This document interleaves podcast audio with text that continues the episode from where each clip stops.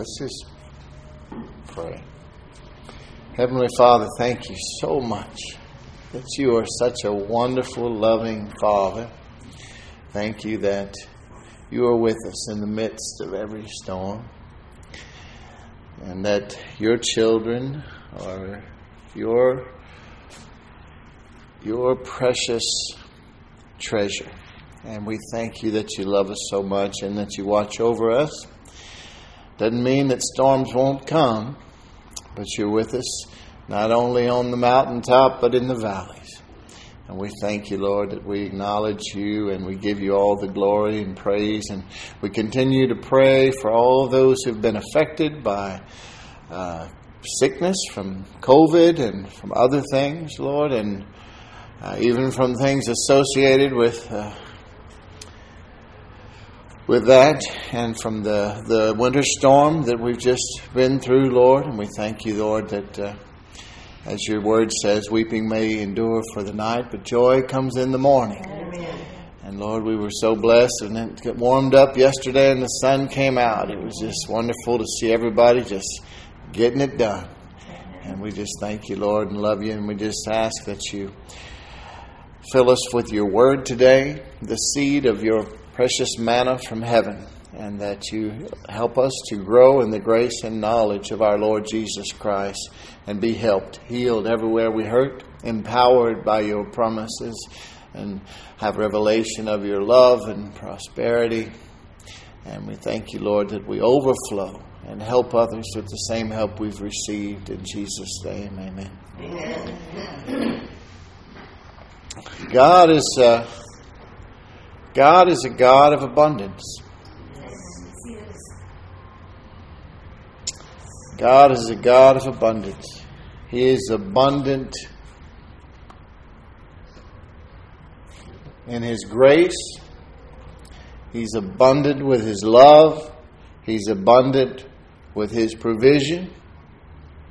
He's not broke. He's not a cheapskate. It all belongs to Him and we are His children. Amen. To know God properly with a well balanced understanding. Maybe some of you understand what I mean by that about abundance. And we need to talk about it a little bit. But to describe God as anything less than a God of abundance in every way uh, would be not giving him the credit he is due. The only way to understand it, though, is through revelation. And the only way to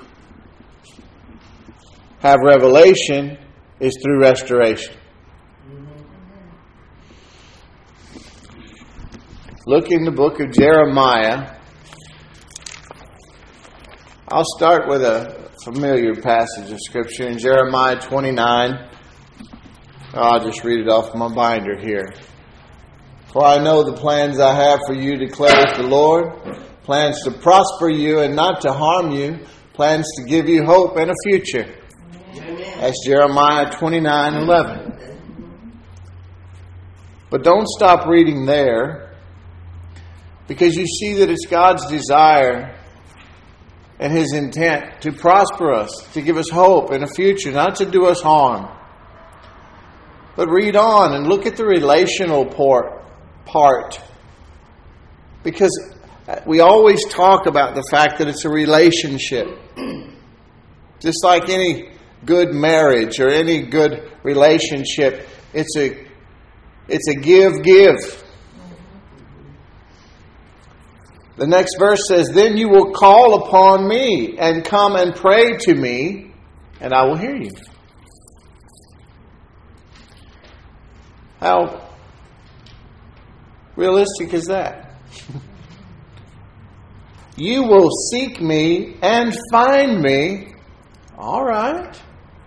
When you seek me with all your heart. Oh, I will be found by you, declares the Lord, and I will restore your fortunes and gather you from all the nations and all the places I've driven you. Look over, skip a page over to Jeremiah 30.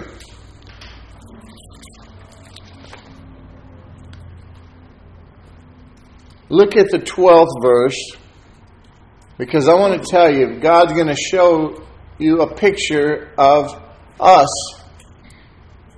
apart from Him. And without acknowledging the depth of our hopelessness, our total lack of self help, ability to restore ourselves, our, and recognizing and acknowledging before Him our need for that restoration, and that we are incurable in and of our own selves, there is no restoration.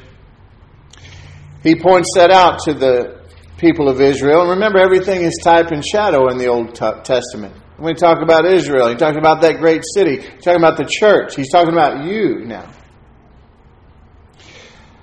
Verse 12, chapter 30. For thus says the Lord, Your hurt is incurable, and your wound is grievous. There is none to uphold your cause, no medicine for your wound, no healing for you. All your lovers have forgotten you. There they care nothing for you, for I have dealt you the blow of an enemy, the punishment of a merciless foe, because your guilt is great, because your sins are flagrant. Why do you cry out over your hurt? Your pain's incurable. I laugh because there's good news at the end. Hello. but I look at the arrogance of man apart from him and those who try to create a righteousness of their own apart from God. And I read what God says about the condition of man apart from him, and it hurts. Look over a couple more pages to the 33rd chapter. I'd love to go through this whole book with you. Jeremiah, sort of the reluctant prophet, like I was. Jeremiah 33, verses 2 and 3. Thus says the Lord who made the earth, the Lord who formed it to establish it. The Lord is his name. Call to me, and I will answer you and will tell you great and hidden things that you have not known. I love that scripture. He longs for that relationship, but he, he, he's saying you have to you have to want it. You have to want me. You have to seek me. You have to call out to me. I'm longing to show you these, these wonderful treasures and things that you never knew. I want to be in relationship with you. Go down to the sixth verse. Behold, I will bring to it health and healing, and I will heal them and reveal to them abundance of prosperity and security. I will restore the fortunes of Judah and the fortunes of Israel and rebuild them as they were at first. I will cleanse them from all their guilt of their sin against me and I will forgive all the guilt of their sin and rebellion against me. And this city shall be to me a name of joy, a praise, and a glory before all the nations of the earth who shall hear all the good that I do for them. They shall fear and tremble because of all the good and all the prosperity I provide for it. There's so much in that.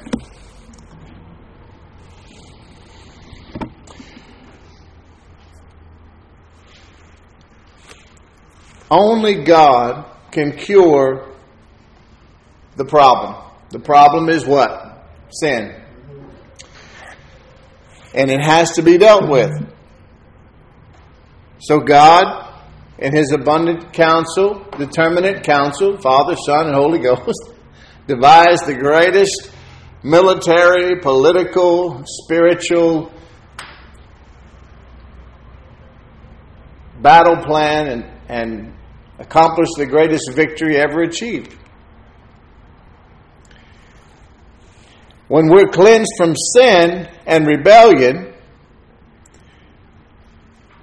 and it's all pardoned, then God can help us, right?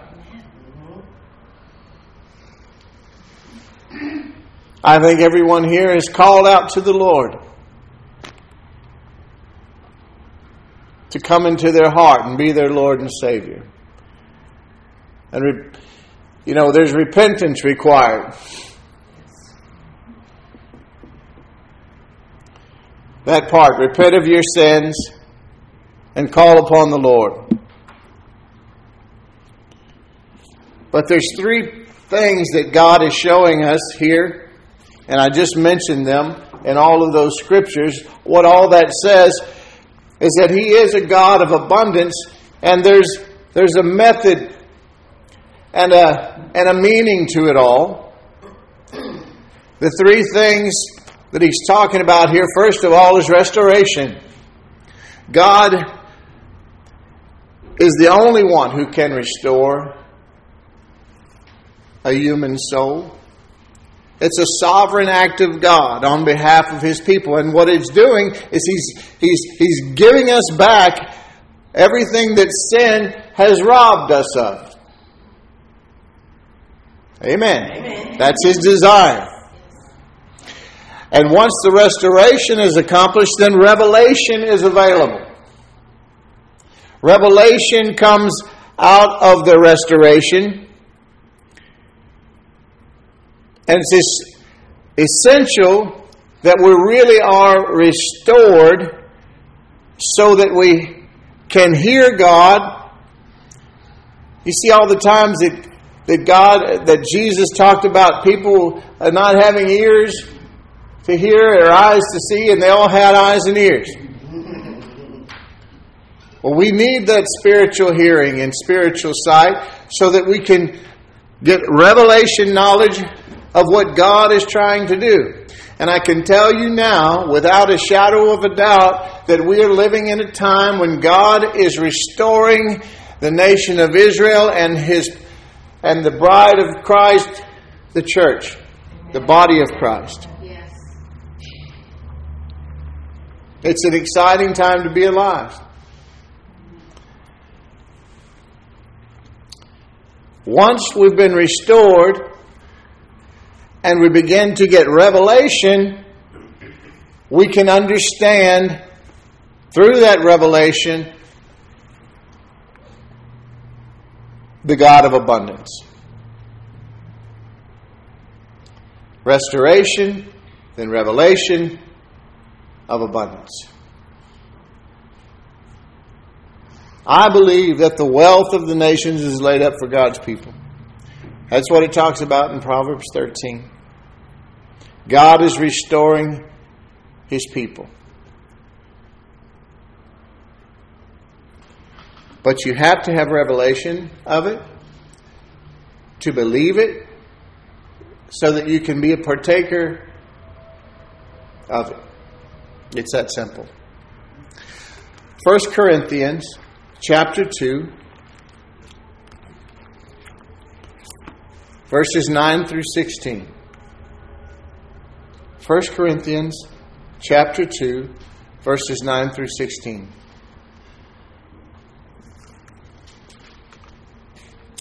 But as it is written, what no eye has seen, nor ear heard, nor the heart of man imagined, what God has prepared for those who love Him. I used to read that and I would say, Oh, that's amazing.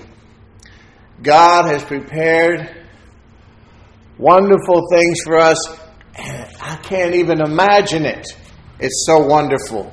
Boy, am I looking forward to that. It's beyond me to even comprehend.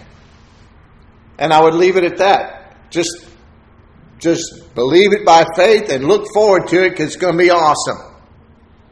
That's true in a sense, but that's not what this is saying.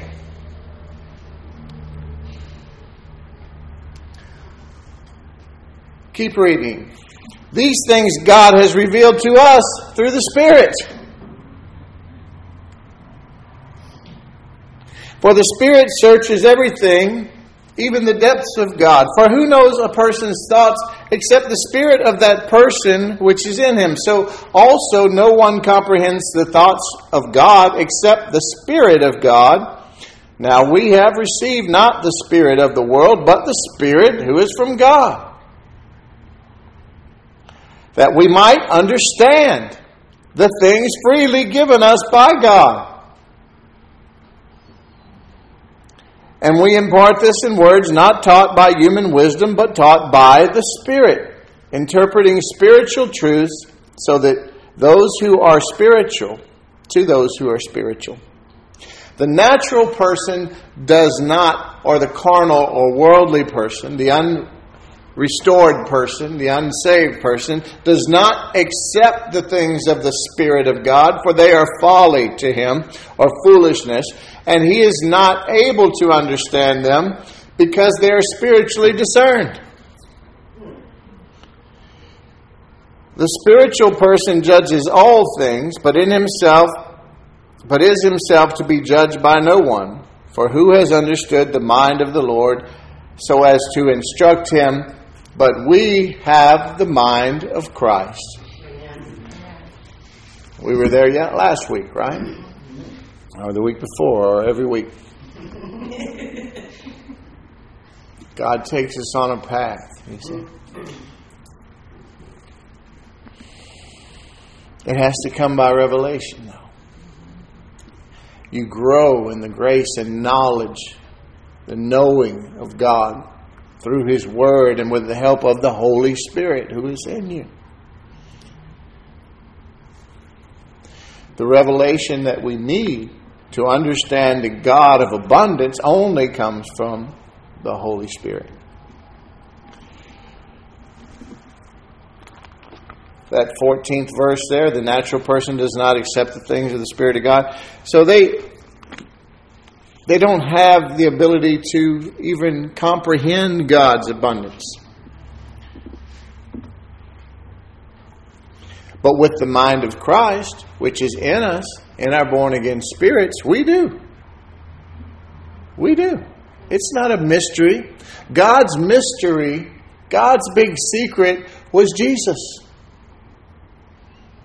And now we have we have come to know that thing, that person, that great mystery that all the prophets of old longed for, that Abraham and Moses and Joshua and all of them died waiting for and looking forward to, and that David saw in visions and talked about all of the prophecies about Jesus as they saw him. They never got to know him. Jesus said the greatest person who ever lived, of course, not counting himself, was John the Baptist. And then he said, but he who is least in the kingdom of heaven is greater than he. My God.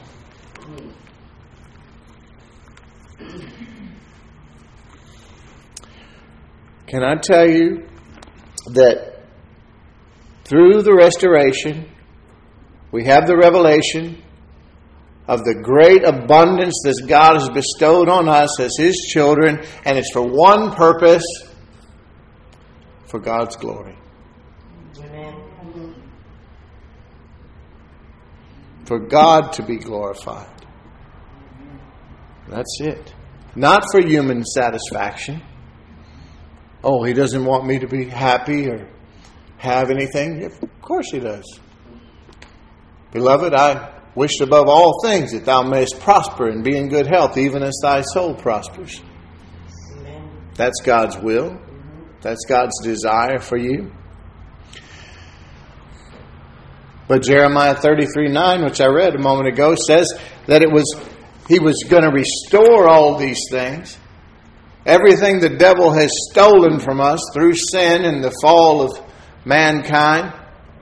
He's restoring it back and He's going to shower us with this life of abundance and prosperity. Why? To make others fear and tremble.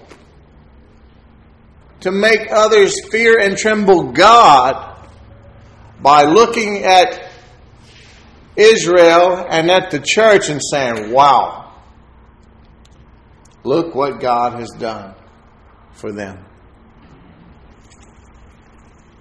It brings God glory for us to be in a life of abundance. Now, I want to get into a description of that because I think it's been misused, mistaught in some cases. Uh, there are lots of words associated with abundance, okay, in the Bible and in people's minds and hearts. Rich, riches is used in the Bible. Wealth and wealthy, all used in the Bible. What does this mean? What it implies that a person has lots of money uh, and or properties and things like that, right? To be rich is to have great wealth, material possessions, and money. Um, prosperity, prosperity is a big, big thing. Entire churches are based on prosperity message. And so you can use the words prosperous and prosper to go with that. But really,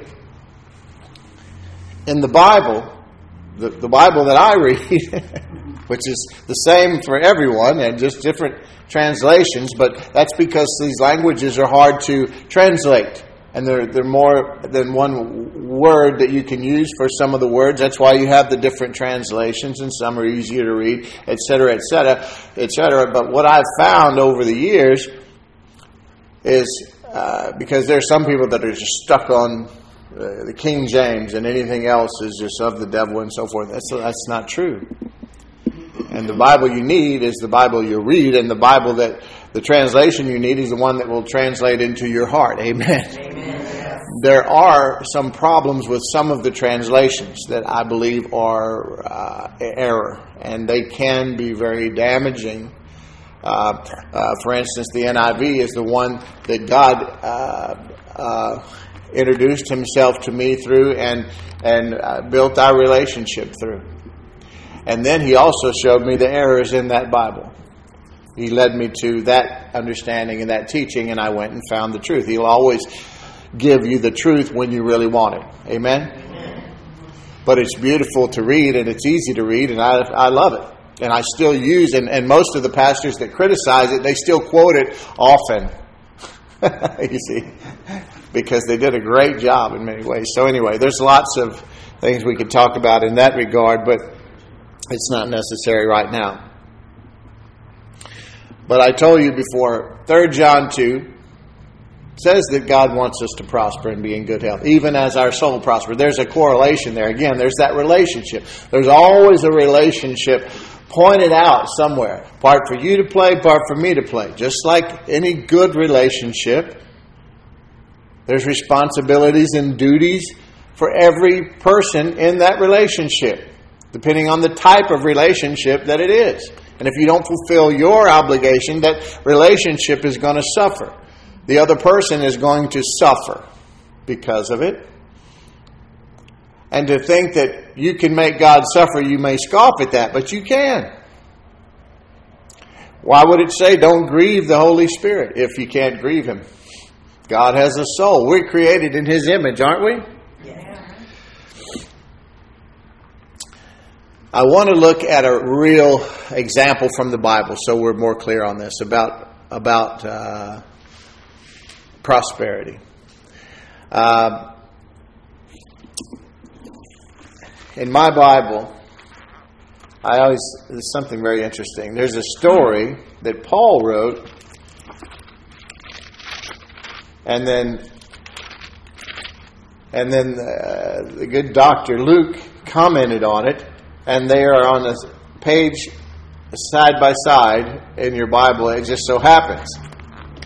Um, in Romans chapter 1,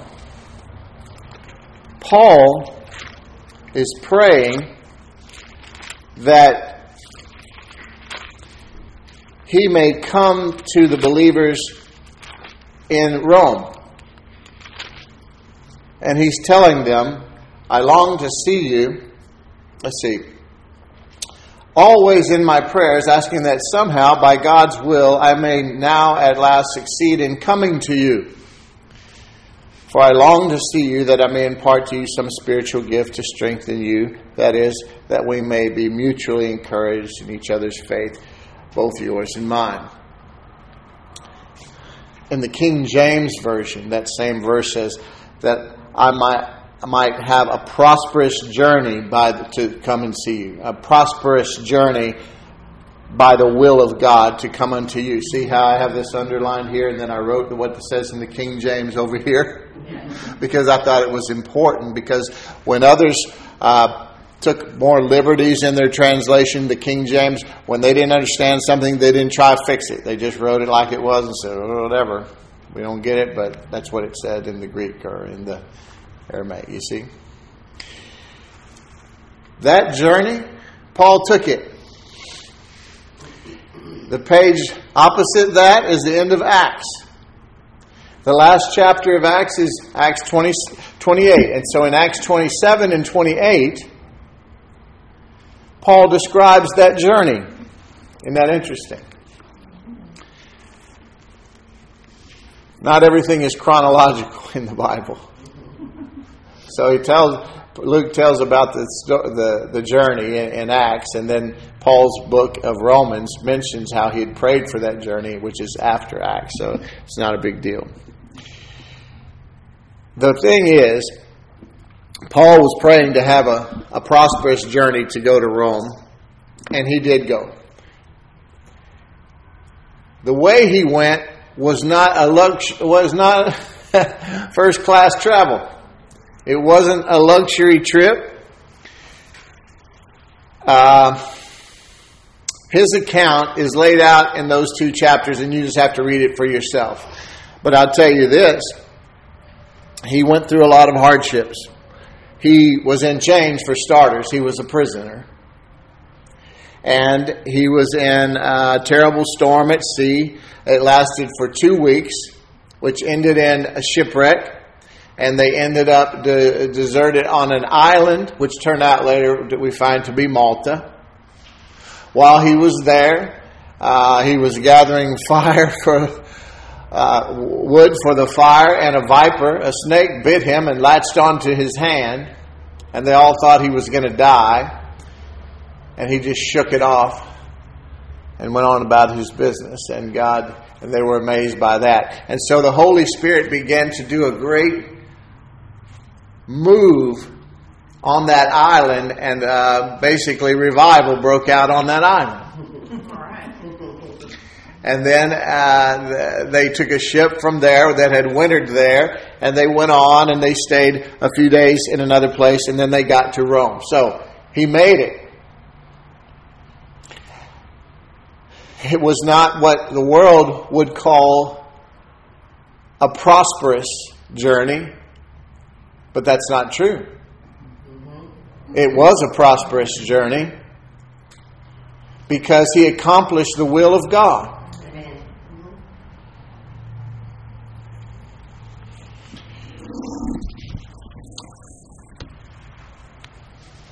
It wasn't extravagant, but anytime we fulfill God's purpose, then we're successful at what we were attempting to do, and that success means we were prosperous in it.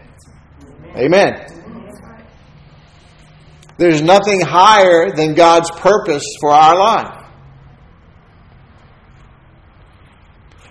So when we think of terms of prosperity in the Bible, we don't necessarily want to think in terms of money or owning a lot but in terms of succeeding in what God has commissioned us to do. Amen? Amen.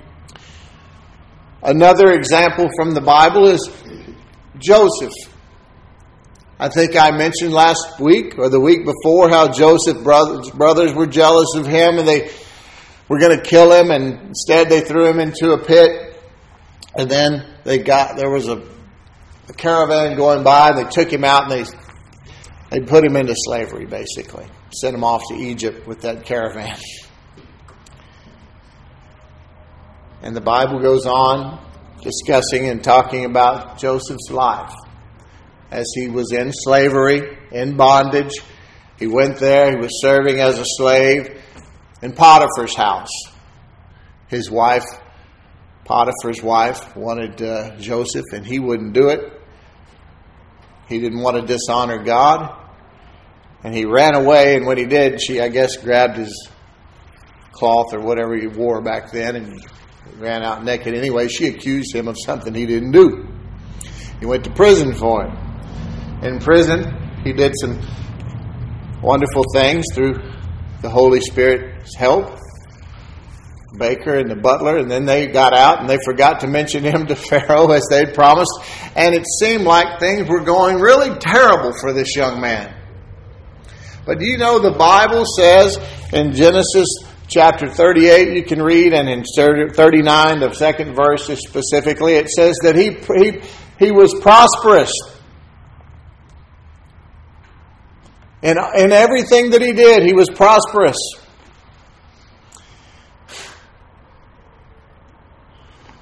Paul was prosperous in his journey. when he got to Rome, you know, he stayed in chains for the next two years. He, he did, got to live in a house that he paid for out of his own money. But he ministered to people for those whole two years. They came to him and ministered, and, then they killed him. But he accomplished the will of God. And he wrote about a third of this New Testament.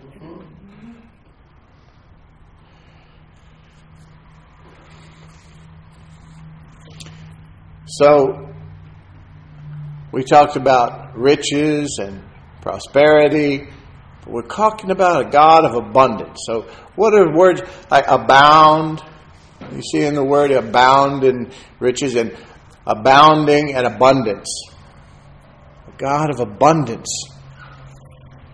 So we're seeing that it doesn't necessarily mean that we have lots of money or material wealth. What it does mean is that we always have enough to meet our needs with something left over for others.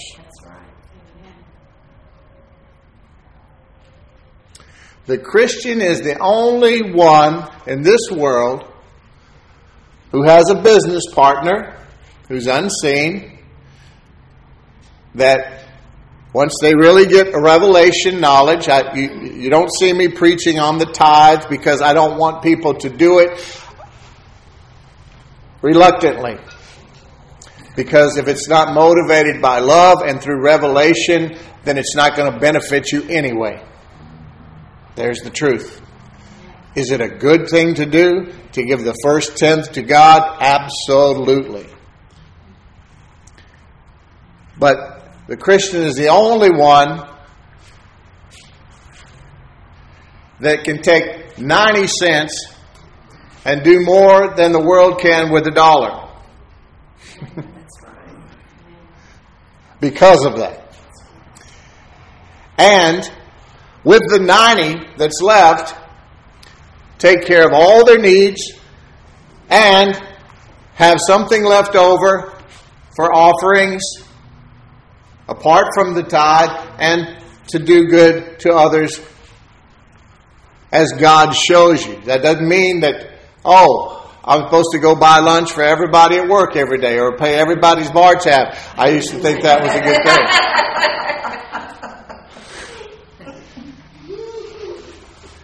You have to be led by the Spirit of God.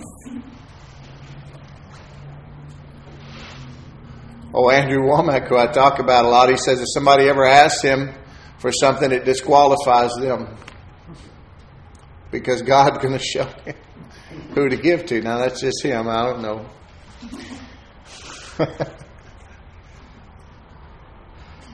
a good example of abundance is if you go if you go shopping and you need $100 worth of groceries and you got $80 you're shopping out of lack. You're shopping from your lack. If you go and buy $100 worth of groceries and that's what you needed, then you're, uh, then you're shopping out of your sufficiency. God bless you. That's, that's sufficient. It's just right. If you go shopping, you need that $100 worth of groceries and you have $120, then you're shopping out of abundance. If you go shopping and you think that you are living as you're supposed to as a Christian because God will provide all my need according to his riches and glory, and you go and you put that $100 worth of groceries or anything else on a maxed out credit card that you're not paying off every month and you're already paying 20% interest on it, that's part of the curse. That's not a blessing. And to say God's going to provide all your need, He might, but it'll be a miracle now, not the blessing. And you did that. You know why you did it? Because you didn't trust God or you weren't patient with God to provide his in his way in his time and you didn't you didn't believe him for or you didn't believe him for it or you didn't sow a seed to meet your need or something else that you weren't in cooperation with God regarding. And I'm not saying this to make anyone feel condemned. I have debt of my own that is not of God. And I'm doing everything I can this year to get it underway uh, taken care of because he wants me to. Because he wants us to be free. He wants us to be free. So I'm, it's, it's, it's, it's, it's to enable us, okay, Not, and to inspire us and to show us that we have a part to play and that we, there's something that can be done about it. Now, believe me, when we, even I talk about how important our words are and how we're sowing seed with our words all the time, but, but, but you know how I always say, well, the good thing about a Christian is because you're going to reap a harvest of what you sow. More than you sow, the same type that you sow, later than you sow. So if you've been going around spitting out uh, gossip and slander and bitterness and hatred and all that, you're going to get a crop of that. It might come back to you, it'll come back in the same form, and it also can come back on you in sickness and everything else. But the good thing about a Christian is you can believe for some crop failure now. Yes, amen. If you go to God and you repent, and you just get your shovel out and start digging that stuff up because it's going to be okay. Amen. You've got an awesome God and nothing's too big for Him. There's no place you can go and hide that His grace will not find you and overtake you and overwhelm you and prove to you that He is the God of abundance. The opposite of abundance is to be poor, to, to operate in poverty or want or need or lack or to or fail or failure. Those words are all associated with the curse, not with God. Jesus bore that curse on his body on the tree, and everything you see in Deuteronomy 28 having to do with the curse, you can say, hey, that's part of what Jesus took on his body on the cross. You see, he, he was the essence of poverty and poorness when he hung there naked and destitute, suspended between heaven and earth, rejected by both temporarily. He did that for you, so you don't have to endure that ever again. And when you recognize one aspect of the curse upon your life, Call it what it is, command it to leave, go to God, talk to your Father about it, repent of any part you had to play in it, and say, Lord, I want out of this. And I command it to go in Jesus' name, and from now on, I'm doing nothing but living in the blessing. Show me how. Show me how to walk this out, Lord. And you're going to take together, take a hold together with me Holy Spirit, and walk me out of this valley right up onto the mountaintop. Amen. He's faithful. Jesus' earthly ministry was the perfect example uh, that exemplified abundance. wouldn't you have a proper wouldn't you rather have a proper perspective on prosperity and abundance than some of the nonsense that goes on. Okay, good.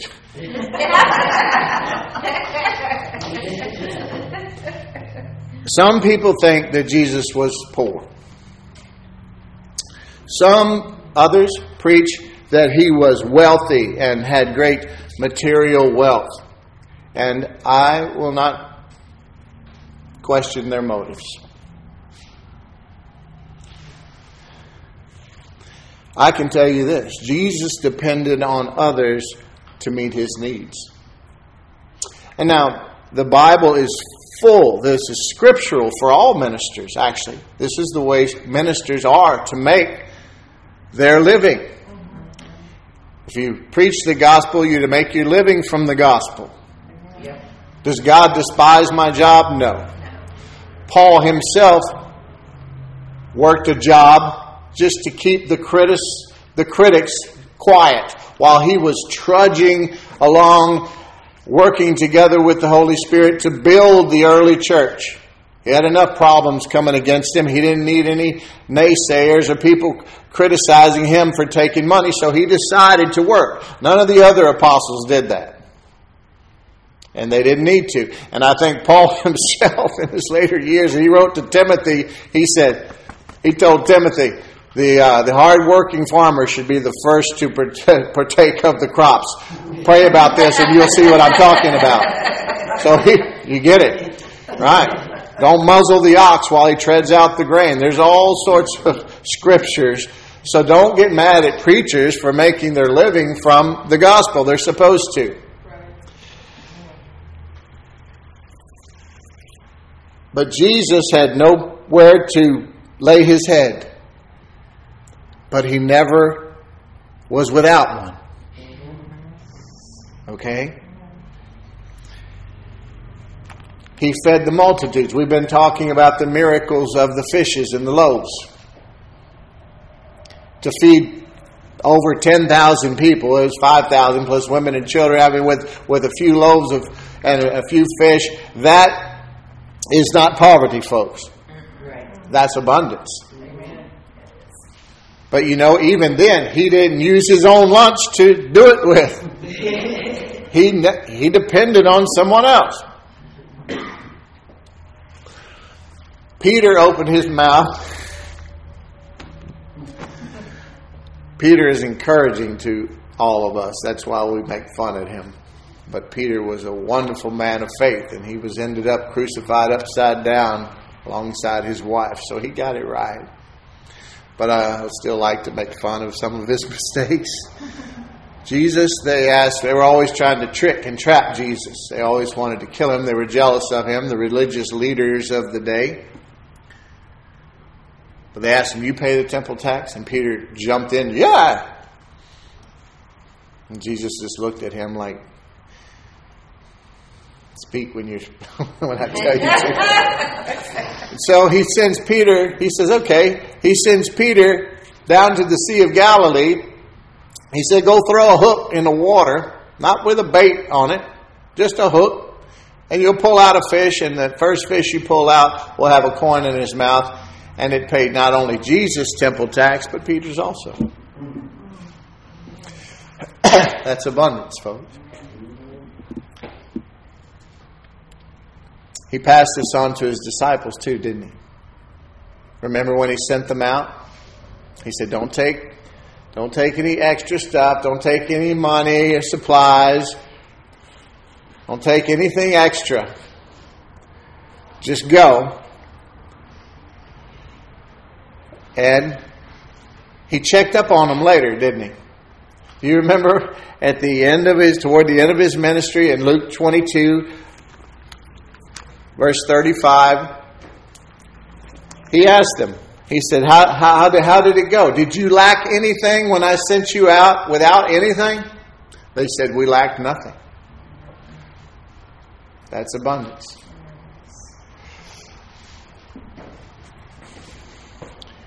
When Joseph was in prison, I failed to mention a while ago that the Bible says there were two things. I'm always t- trying to point out this relationship because that's what I'm trying to grow you in or help you to point you to is to know how much God longs to be in an amazing relationship with you.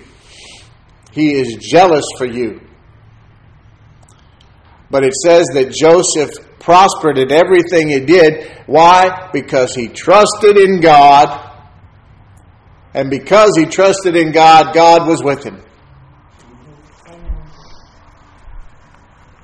I will keep them in perfect peace, whose mind is stayed on me, says the Lord, because they trust me.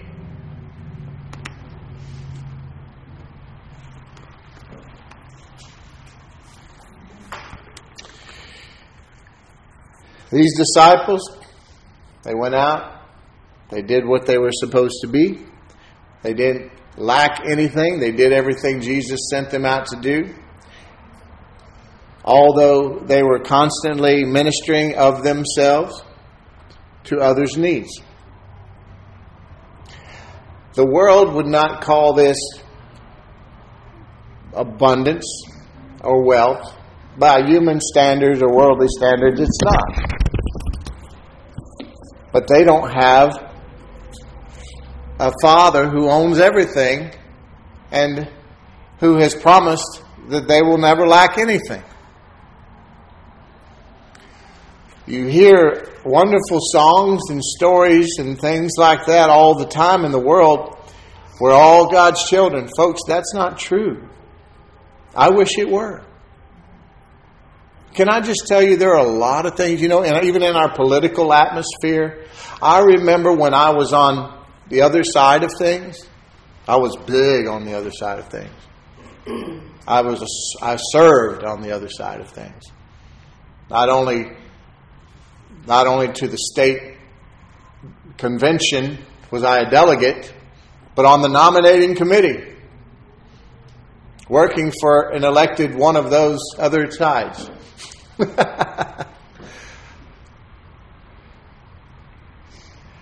All the things that they stand for that I preach against, I really wish I could say it's okay.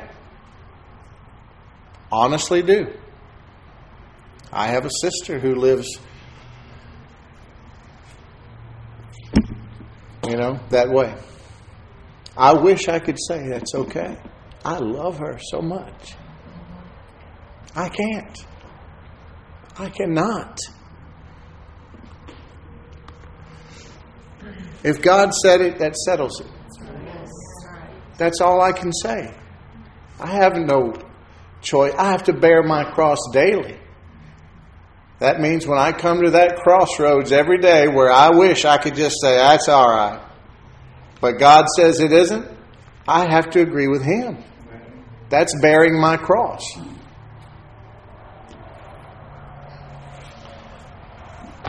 So, God of abundance, living the abundant life, we're not focusing on how to be rich. I'm sorry to tell you that. Is are you going to go to hell if you get rich? No. I hope every one of you I have a caveat to this. Or get wealth beyond measure, like Solomon. As long as God is in it and you are good stewards of everything He has given you, and it doesn't overwhelm you or drive you to sin, then it's okay. And then it's okay with Him too, you see.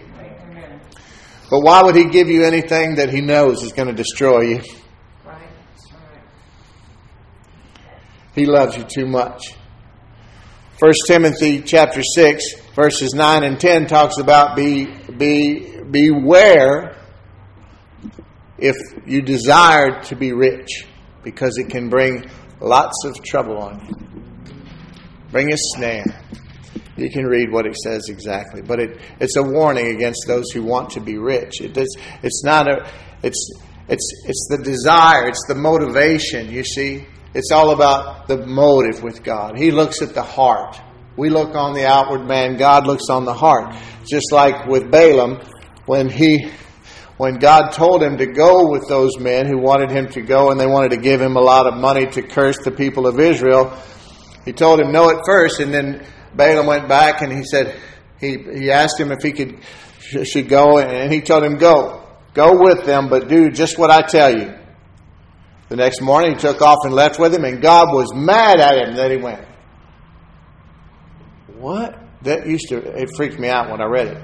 You just told him to go, and you were mad when he went. I need your help here, Lord. It was his motive in his heart. He was not going out of obedience to what God had told him to do. He thought there was still a way where he could do what God said and still finagle the money out of the others too. And God saw that in his heart and he said, I was fixing to kill you had that donkey not ran you into that wall. Don't hit that donkey no more.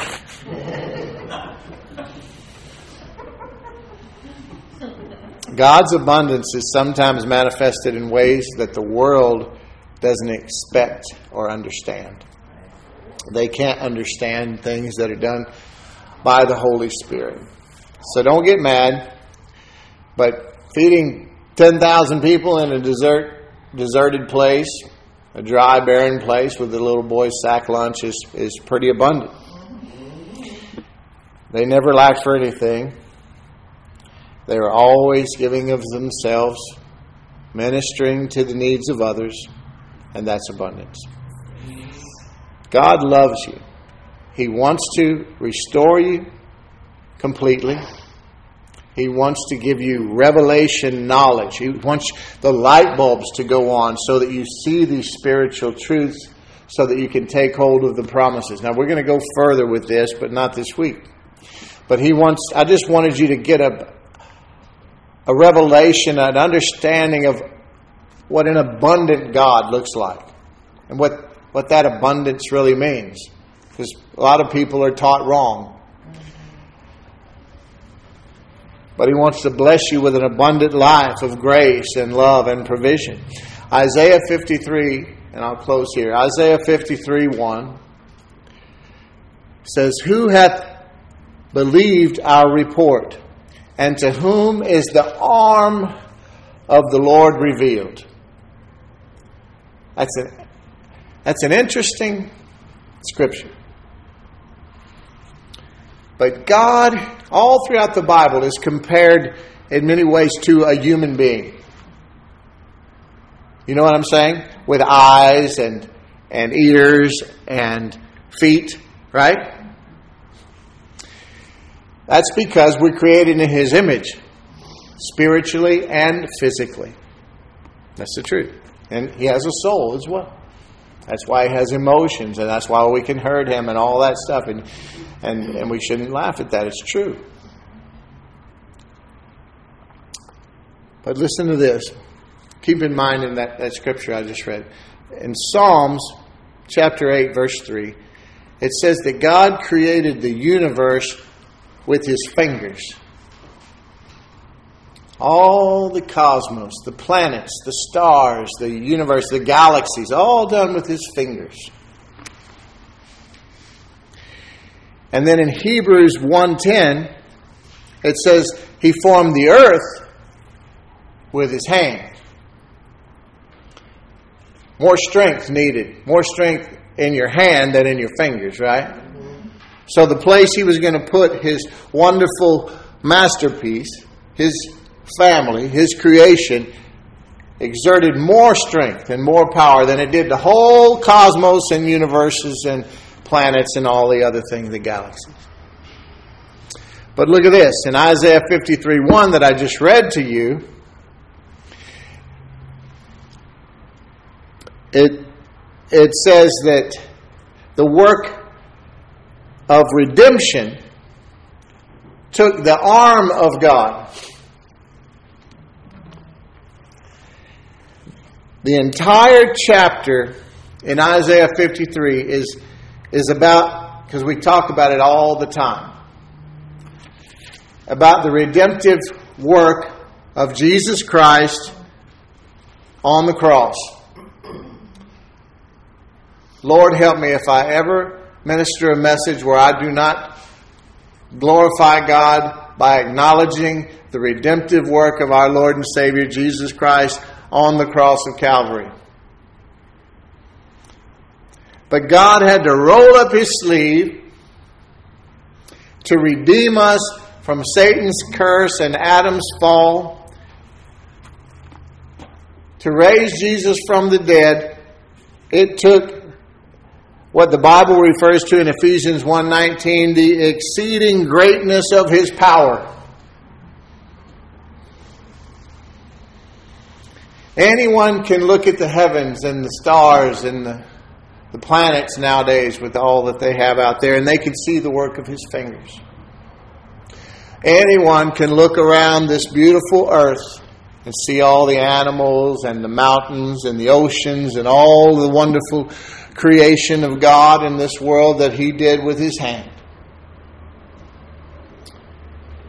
But only those who put their trust in Jesus' finished work on the cross can see the work of God's arm. You have to have a revelation from the Holy Spirit after restoration for you to see what God has exerted all of His strength of His arm to do on your behalf. He loves you, and just know that the arm of the Lord is revealed only to His children. And He's right there. It's a strong arm, and it's there for you, not to harm you but to prosper you and give you hope and a future from the God of abundance. Amen. Amen. Father, thank you for your love. Thank you for your grace. Thank you for helping us to understand and to latch hold of these truths and make them our own so that we have greater revelation knowledge of you that we have gained after we have been restored through the salvation that we've claimed in Christ Jesus, our Lord and Savior. Thank you, Lord, for leading us into a life of abundance, prosperity, and peace, and love, and joy, and grace. In Jesus' name, amen. amen.